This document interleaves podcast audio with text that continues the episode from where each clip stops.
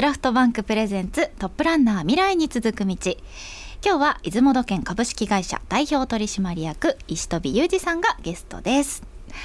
はい先ほどはですねあの会社のこととかまああの就職されてからのお話をこうたっぷりとお話ししていただいたんですがここからはもうちょっとそれより前もっともっと小さい頃に 遡って 伺っていきたいなと思うんですが子供の頃はどんな子供さんだったんでしょうか？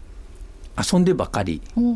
山へ行って私は日本海の海から歩いて5分のところに住んでるんですよ今も。あそうなんです、ね、今も70年間ずっと住んでますけど、どこにも出てない。です。へで山と海と、まあ、砂浜、うん、白砂青松の綺麗なとこなんですよ。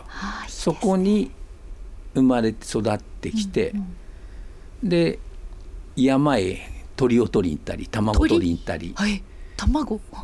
あの魚で魚釣りしたり、はい。海で野球したり、あ海で野球？うん砂浜で野球す砂浜でる、野大野豊投手の。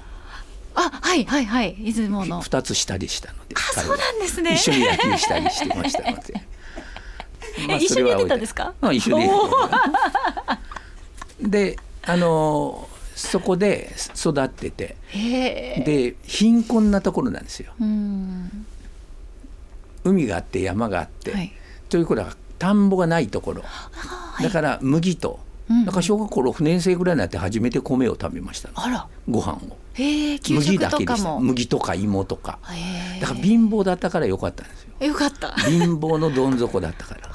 だからそれを味わってるから、どんな貧乏も耐えれるようになってるんですよ。なるほど。どんなことがあっいいても嬉しいし。出てくるんですよ。そうなんですよ。まあそういうところで、うんうん。あの遊んでばっかりとにかく。勉強はあんまりしない。お好きじゃなかった。あ で今でこそもうザ・ビジネスマンですけれど。当時は遊んでばっかりだったんですね。そうそう。スポーツとかもはやってなかったんですか？スポーツは中学校から剣道をやってお高校2年間だけ剣道部うん。に所属はしてました、所属まあ、鍛えはしてます、られて。うん。ね上手じゃなかったけど万年補欠だけどあやめなかった。えらい。素晴らしい。いっぱいやめ入ってやめたけど。ああそうなんですね。やっぱり厳しかった。ほ補欠は1人か2人だったかちゃんと続けられたんですな、ね、うん、まあそういうとこですね学生時代高校とか大学とかのなんか思い出というかはあったりしますか？私は大学は行ってなくて高校で終わってるんですよ、あそうですよね。卒業後も就職されたんですもんね。であの高校の思い出というのは、まあ遊びですね。いくら遊ぶか。だけんアルバイトをして。ああへえいや昔あのうちの方はコンクリートのセメントの瓦だったんですよ。そこをペンキ塗る仕事があってそのアルバイトにずっと出てそのお金を稼いで、私はバイクを買ってでバイクで遊び歩くのが趣味だった。へえなるほど。えでも高校生でバイク持ってたらちょっとなんかねだいぶ気分上がりません？なんか。そんなことないですけど、みんなそんな持って正式にはあんまないですよね良くなかったんですけど。あまあそれはアルバイトうん。で、まあ、の持ってる人はいっぱい持ってましたたけどうんやっぱあのアルバイトで自分であうん。うん稼いだそうですよね。分だからうん。いいんですよ。ね嬉しいですよね。そうそうそう。へで遊び行って友達のところへ毎日学校かかり毎日遊びに行って毎日9時頃に帰った。ーあら。不良少年だ 悪いことばっかして。悪いことしてたんですか、まあ人に迷惑かけてないですあなるほどなるほど。それは。へえいやなかなかやんちゃなアクティブな学生時代をねお過ごしだったんですね。はい。現在はやっぱり遊ぶ暇はないですか？遊ぶというのはないですね。ゴルフはしない、うん。まあ、パチンコはしない。飲み、うんギャンブルもしない。飲み会はしない。お酒も飲まない。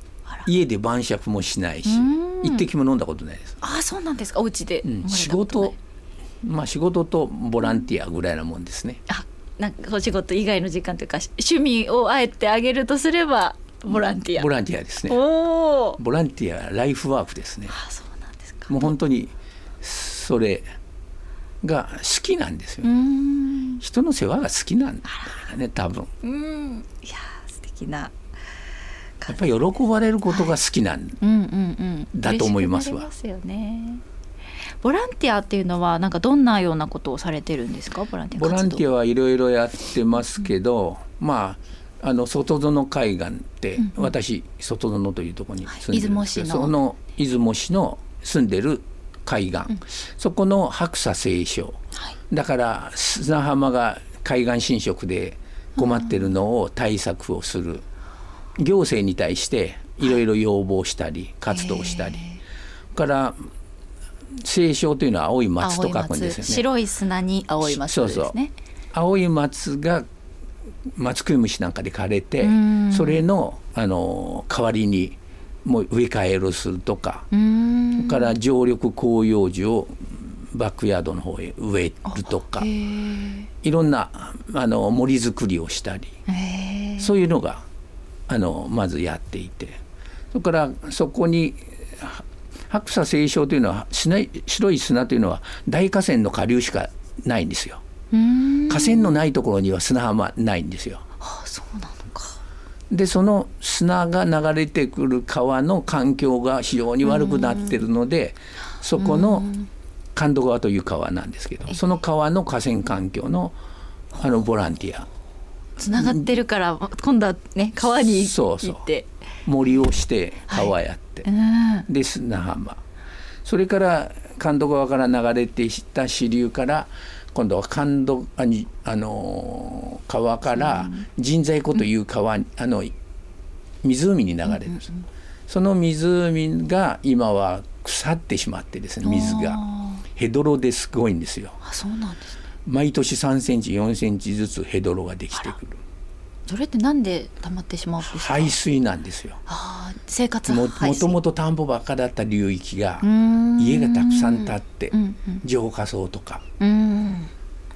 で垂れ流しになってるんですよ。はいはいはい。不栄養化してうんそれが植物プランクトンが大増殖して死んで下へ溜まってヘドロになる。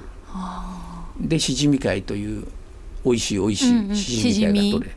それがもう激減して一時のもう1割もえ取れなくなったんですよ。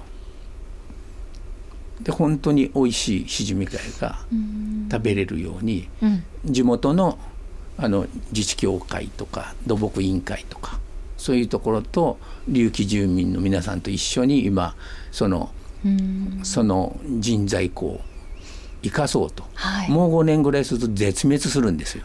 魚も何にもいなくなる。もともとは魚とかあなんかうなぎが取れるぎとかってね船とか書いてあるうんうんうんたくさんいたんですけど、もう激減したんですよ。で我々が悪いんですよ。我々がやっぱ排水を、汚い排水を流してる。うんうんうん。だからそれを何とかしようということで今誰もで今やっています。えーそれってなんか何かどどどうすれば、まず今一個挙げるとすればどういうことをするとそのヘドロを取り除けるんですか？ヘドロを取り除くのはできない。まあ取り除く方法であるけどまあ 島根県も出雲もお金がないので簡単にはできない。うん。だから逆に今ヘドロができないような対策をどうやったらいいかを今行政とも話ししながらやっていこうと。まずはもうこれ以上増やさない。ふそうそう、んなるほど。というところをやっています。えまあ、それを小学校へ行ってもう78年になりますけど小学校でそういう話をして子どもたちに我々はもう先短いですのでにそんなこと言わないでください。賞味期限が近づいてますので だから次世代にバトンタッチ。ーでもそうですよね。だから未来英語をやっぱり次世代子孫孫につながるうん。動きをしたいなと。うん。だから今は我々はバトンタッチだけの仕事。ああバトンタッチの仕事を。で我々はご60年前の自然を知ってますから、うんうんうんうん。海とか川とか、湖とか。本当に遊んでらした時の。そうそう。その時代に少しでも戻すとか、そういう時代があったということを子供に話すると驚くんですよね。うん。だからそういうことにとにかくなんとかうん。持っていきたいと。やっぱり昔から変わったなってこう思うことはありますか？もうそれが非常にまあ感じますね、うん。もう、まあ、自然の、まあ、見た感じがもう全然あもう見た目からもう見た目から水の色から。あでそれを今あの海岸はきれいになってきましたよ。ーあそうなんですね今行政のうん。いろいろバックアップもあったり、いろんなことで砂浜が戻ってきたり松も木を植えてもらったり、いろんなことで良くななってきておりますわ。うーん。いやねその何十年も前に見た景色をねまた見たいですよね。そうそう。出雲はトキがいるんですよ。鳥の時ですか？佐渡からトキが分分散飼育してあってそれを今度出雲の、あのー空をうん。飛ばすという話が、あら。話が今具体的に県やら市やら、まあ、市を中心にやっておられますのでそのためにはやっぱり自然をやっぱり豊かにしとかないと、そうですね、うんうん。だからそこも含めて出雲としてどうすべきかというところえーいいですね。なんかそのね綺麗な松と砂浜と自然環境が整ってるところにね鳥が飛んでてみたいな絵を想像したらすごいなんかトキは心が大動物ですからね。大きいですから。そんなに大きいんですか？え本物は見られたことありますか、まあまあ大動物とは言いませんけど まあちょっと大きい方の、1メートルぐらい、うん大きいですから。へえそれが空を飛ぶといいい。ねえだけど飛んだ場所がいい場所じゃないとかわいそうですもんね、確かにし来てくれないですよね、うん。うんんうんうん。いやそれ楽しみですね。ね。さらにこう出雲のいいところってどんなところですか、出雲のいいところうん。といえばまあ観光地となってますけど出雲大社、うん。出雲大社は縁結びの神様、うん。縁結びの神様はあの男性と女性の縁だけじゃないんですよ。ね、うんうん。人とのつながりうんの縁を結ばれる神様。でそういう出雲の出雲大社というのが一番そうですよね。私はあの一番誇りに思ってるところです。確かに。平成に20年から25年に大遷宮があって、うんうんうん。屋根替えがしてあるんですよ。はい。出雲大社は60年に1回屋根替えをしてうん。長持ちさせるうん。文化なんですよ。うん。伊勢神宮はあ建て替えます。建て替え建て替え。ですよね。はい。ですよ。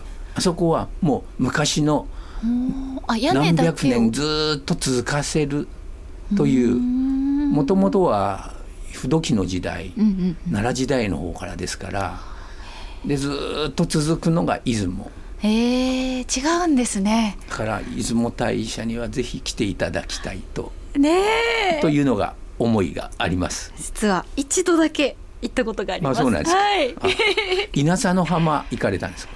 稲佐の浜ってあの大きな岩があるところ、砂を取ってくるところですか。そうそうあ、行か行きました行きました。あそこがねやっぱスポット、うんうんうん。今日本遺産のうんうんあの夕日の沈む日本遺産になってるんですよそうなん。だから伊勢神宮は朝日があ、火の朝日の。信仰なんですよ。出雲大社は夕日の信仰なんですよ。へえ。隔離世の神神様と言われますよまあそれはちょっと余分なんですけど そうなんですね。出雲大社はよくこう日常的にお参りとかはお参りはよく行き行かせてもらってます、はいですね。